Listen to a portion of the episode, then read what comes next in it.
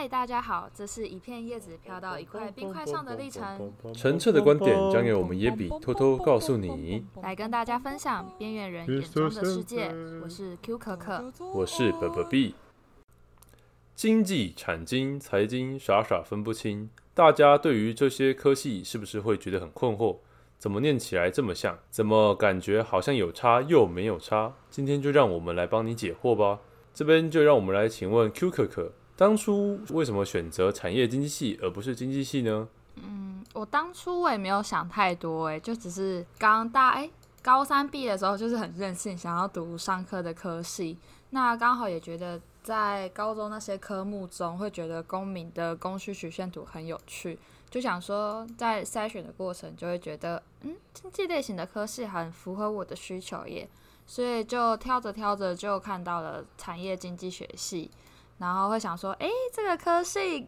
跟经济不一样哎，它前面有产经两个字，应该更比较贴近我们生活吧。它应该是讲说跟企业有关，或是在讲什么什么产业是有什么相关的吧。所以我就这样误打误撞进来了。先闪先起来。好，我们来问第二个问题：产经系跟经济系的差别在哪里啊？这个问题啊，我也是读了四年之后才知道的，所以大家要进来的时候要谨慎思考，不要像我当初一样那么随便。嗯，简单来说，产经系它算是一个经济系的一个延伸的部分，因为经济它涵盖了总体经济跟个体经济。那在总体经济的话，它的视野是比较宏观的，会是以一个国家去想说它的 G D P 啊，或是货币政策跟财务政策跟利率的关系。那个体经济的话，会比较是偏向是个人跟企业，会去比较去讨论是供给跟需求间造成的市场价格。嗯，那我们产经的话，算是说它算是一个个体经济的其中一个枝节。在教产经的话，我们会偏向去探讨是从一个厂商的角度，对于供给跟需求，就是它的成本跟售价怎要去怎么去一个定价，或是说是从一个消费者的选择行为，是说想说企业去从消费者的行为去探讨他们要怎么买会比较优惠之类的，还有企业间的那些折扣战啊，像是你平常看到的买一送一啊，加一元多一件，也是我们一个会讨论的一个课题。哦，所以产业经济的话，其实就是比较偏向于说商品跟我们之间生活的价格关系吗？嗯，没错，因为它比较像是企业或者是那些产业可以延伸出来的东西，像是商品的话，或都是我们讨论的范围。那关于产经系的主要修行的科目是什么啊？主要修行科目，我们可以先分，就是大学四年，那我们每一年着重的科目都会不一样。那我们会先在大一的时候会先帮你打好基础，那这时候你主要的必修科目就是经济的概论，还有初级会计学跟很多人都会害怕的微积分。大二的时候会比较硬派，就像是个体经济啊、总体啊、统计学跟计量经济学，这些都比较硬的科都会在大二大三。那大三的话就是我们产经系的重头戏，那系上大刀差不多也是在这时候就会现身了，就是皮绷最紧就是在大二大三，大一大四会比较悠哉一点。因为大三的话修那个产高等产业经济学要好好修，因为它会影响到你大四做专题的一些基础理论。哦，所以你们的课比较像是说大一很伤，然后大二大三皮很绷，大四其实跟其他系一样都是比较轻松的这样子，是吗？嗯，对，因为像是我大一的时候必修科目好像只有十二学分吧，十二学分换成白话文就是你一周只有上十二堂课，就是十二个小时而已，花十二个小时在修主科。那大二跟大三可能一周就有十五学分的必修课。好，那我们这边给一个参考，就是高中的话，一个礼拜差不多是四十堂课。你就要知道说他的课大概都是高中的差不多四分之一左右。没错，你高中 你, 你上了大学，你就会很难想象你高中是什么读过来的。好，那你们哎，可是你们大四的课其实比较偏向于说是跟队友之间的合作，而不是偏向于自己的课业，对吗？嗯，没有错。我们因为我们大四的话是讲有一个专题的发表，那因为早期的话我们都是诶在前年的话都是用考试来去做这样子课程的结束，那现在都是改成是专题。那现在的话就是可能是五个人一组，我们会利用一些问卷啊去收集你想要探讨的议题，会用那些资料去做分析，或是想要跑一些回归数据的来去佐证我们论点啊，或是我们的想法。好，那关于你们修习的科目我们先到这边，我们来问一下下一个问题。请问你们产经系上有什么特别的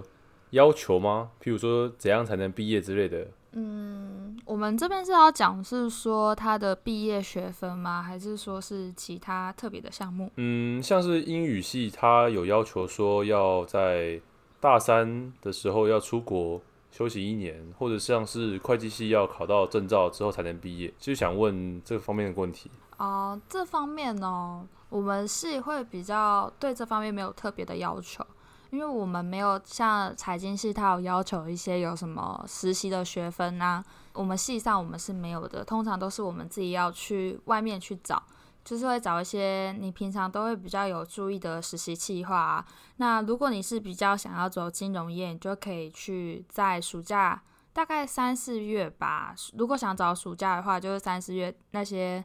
玉山银行啊，或是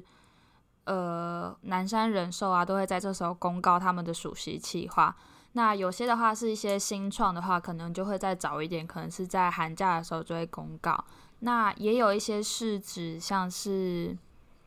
呃政府机构的好像也会有，所以就是大家自己要去多多 follow 一下实习企划的。那关于这些企划，你个人比较喜欢去私人的企业还是去政府机构呢？政府机构要看你去走哪个面向呢，因为像我之前就有去在那个政府机关攻读过，那个就是比较闲轻松悠闲的就很像你在平常校园打工那样子，就只是帮他们帮公务员跑个腿啊，或者帮他们扫描一下资料，或者帮他们 key 资料进去的。但如果你是像是去科技部啊，或者是一些是经研院那一类型的话，你可能就是要跟着他们去跑一些 project， 或者是跟着他们一起一起去做研究报告之类的。所以会他也会根据你选择政府机构的呃那个部门，他研究的方向会有不同的结果，所以你要看你是想走哪个类型的。哦，所以这个其实也比较像是你们未来的出路相关之类的事情这样子。出路相关吗？就是比较像是这方面的东西，其实跟你们出路做的事情其实差不多吗？哦、oh, ，你这边是想问说，你会依你之后想走的工作类型来决定你的实习计划要参与哪一类型的吧？哎、欸，对，对啊，就是这这就是看个人的选择啦，就是大家喜欢哪一类型就去参加哪一类型的，就是可以不用因为你所学的科系而受限于你想要参加的计划，因为大学大家的起跑点其实好像我个人觉得没有什么。差异点没有到太大，只是呃取决点就在于你有没有自信想要去争取那一份而已。好，哎、欸，相关于说大学想要学习的东西，那你对于说进入大学生的一些学弟妹们，你的有没有一些建议？对于说在这大学四年间有什么可以比较被重视的一些地方，譬如说培养能力啊，或者是一些先决条件之类的，或者是在大学四年间最好建议完成的一些事情之类的。最好建议完成四年哦，嗯，有点难去推荐耶，但我可以讲是说，以我现在大四来回顾大一大二那种心路历程，如果现在时间可以回推，我会想跟大一时候的我说什么样的话吗？哎，你可以从这个方面去思考如果这样讲话，我觉得我需要有一个明明明明心中有一个靡靡之音来跟我说，哎、欸，哎、欸，你是说关于像是耶比吗？就是耶比没有错，就来跟你讲说，其实你刚进大学的时候，其实要先想好你大学四年想要学什么或做什么或想尝试什么。其实，在入学那段时间可以来去思考，而不是说到了大三大四才才来想说，哎、欸，我之后要做什么，好迷茫哦，怎么一下子就要毕业了，要失业了，然后。又没有什么能力去跟别人去做比较，会有点晚啊，觉得我们进来了就可以好好善用学校资源，或是年轻的时候。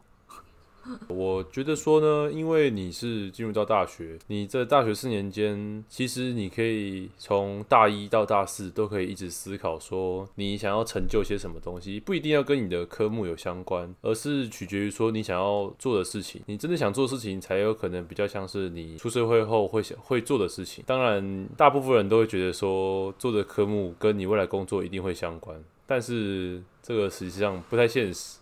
这, 这很不现实啊！很多人一开始读的跟所学的，哎，所学的东西跟最后所做的东西差异很大，所以现在才会有很多斜杠青年的存在。斜杠青年其实就是什么都要会，什么都要会，都专精一点，就是培养自己多方面的兴趣。对啊，其实有一个你自己专长的项目是一件 很, 很好的事情，像是你很会弹吉他，或者是你很会诶做蛋糕啊，或者是任何你有的爱好，但是你把你的爱好发展成为一个你的专长，这其实是一件蛮不错的事情，不一定要局限于说你的科目上面这样子。而且我觉得有时候兴趣是可以当做你在某一个课业上受到压受到压力或受挫的时候一个抒压的管道、欸、对啊，所以就是就是有, 有点逃避现实的感觉也不见得是逃避现实啊，就是另谋出路嘛对不对就是找一扇窗出去透透气的感觉啊，然后再有时候要把那个气密窗关回来，关回太冷好，毕竟是淡水嘛好啦，那我们来讲一下比较关于经济层面的事情。在大学期间，你会建议买课本吗？我觉得看你个人欸，像我我的话，我就会需要课本，因为就是在考试前就会比较方便去看书啊，就不用一直跟别人借或是瞧时间说，哎，你什么时候要来，我们轮流用这样子，我觉得我不喜欢。但如果你要买课本的话，要看你想要用二手的，还是说你想要买新的，因为如果新的话，价钱真的妖兽贵，一本原文书大概一千二上下吧，说不定会再更贵。那如果是中文书或是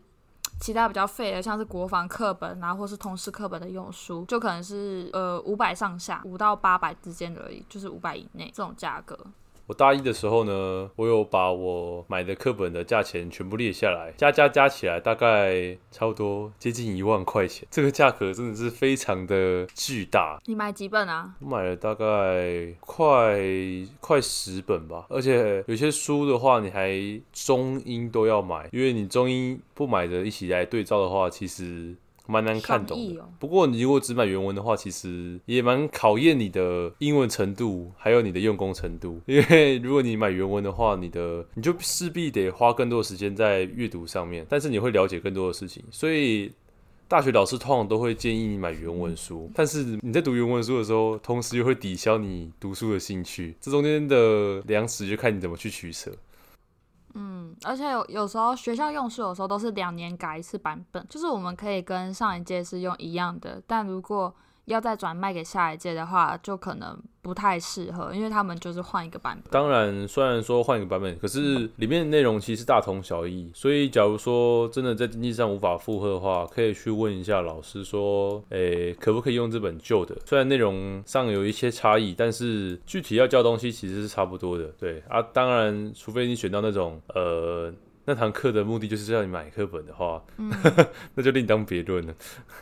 就是要用学分买，哎、欸，用用课本，用买课本来买这个学分呐、啊。你就注意一下那个翻译者是不是老师的名字，或者是呃，对，老师的老师之类的。因为有时候旧版跟新版他们差别就只是可能是排版问题啊，或者是他们的练习数字、练习题的数字会换一下数字而已，就这样子。但不然基本上脉络逻辑还是一样的啦。没错啦，所以就课本这种东西，大家各自考量。那我们今天的， yep. 今天的经济、产经、财经，傻傻分不清，好像没有勾到很多的题目，但是先在此告一段落，下次见喽，拜拜。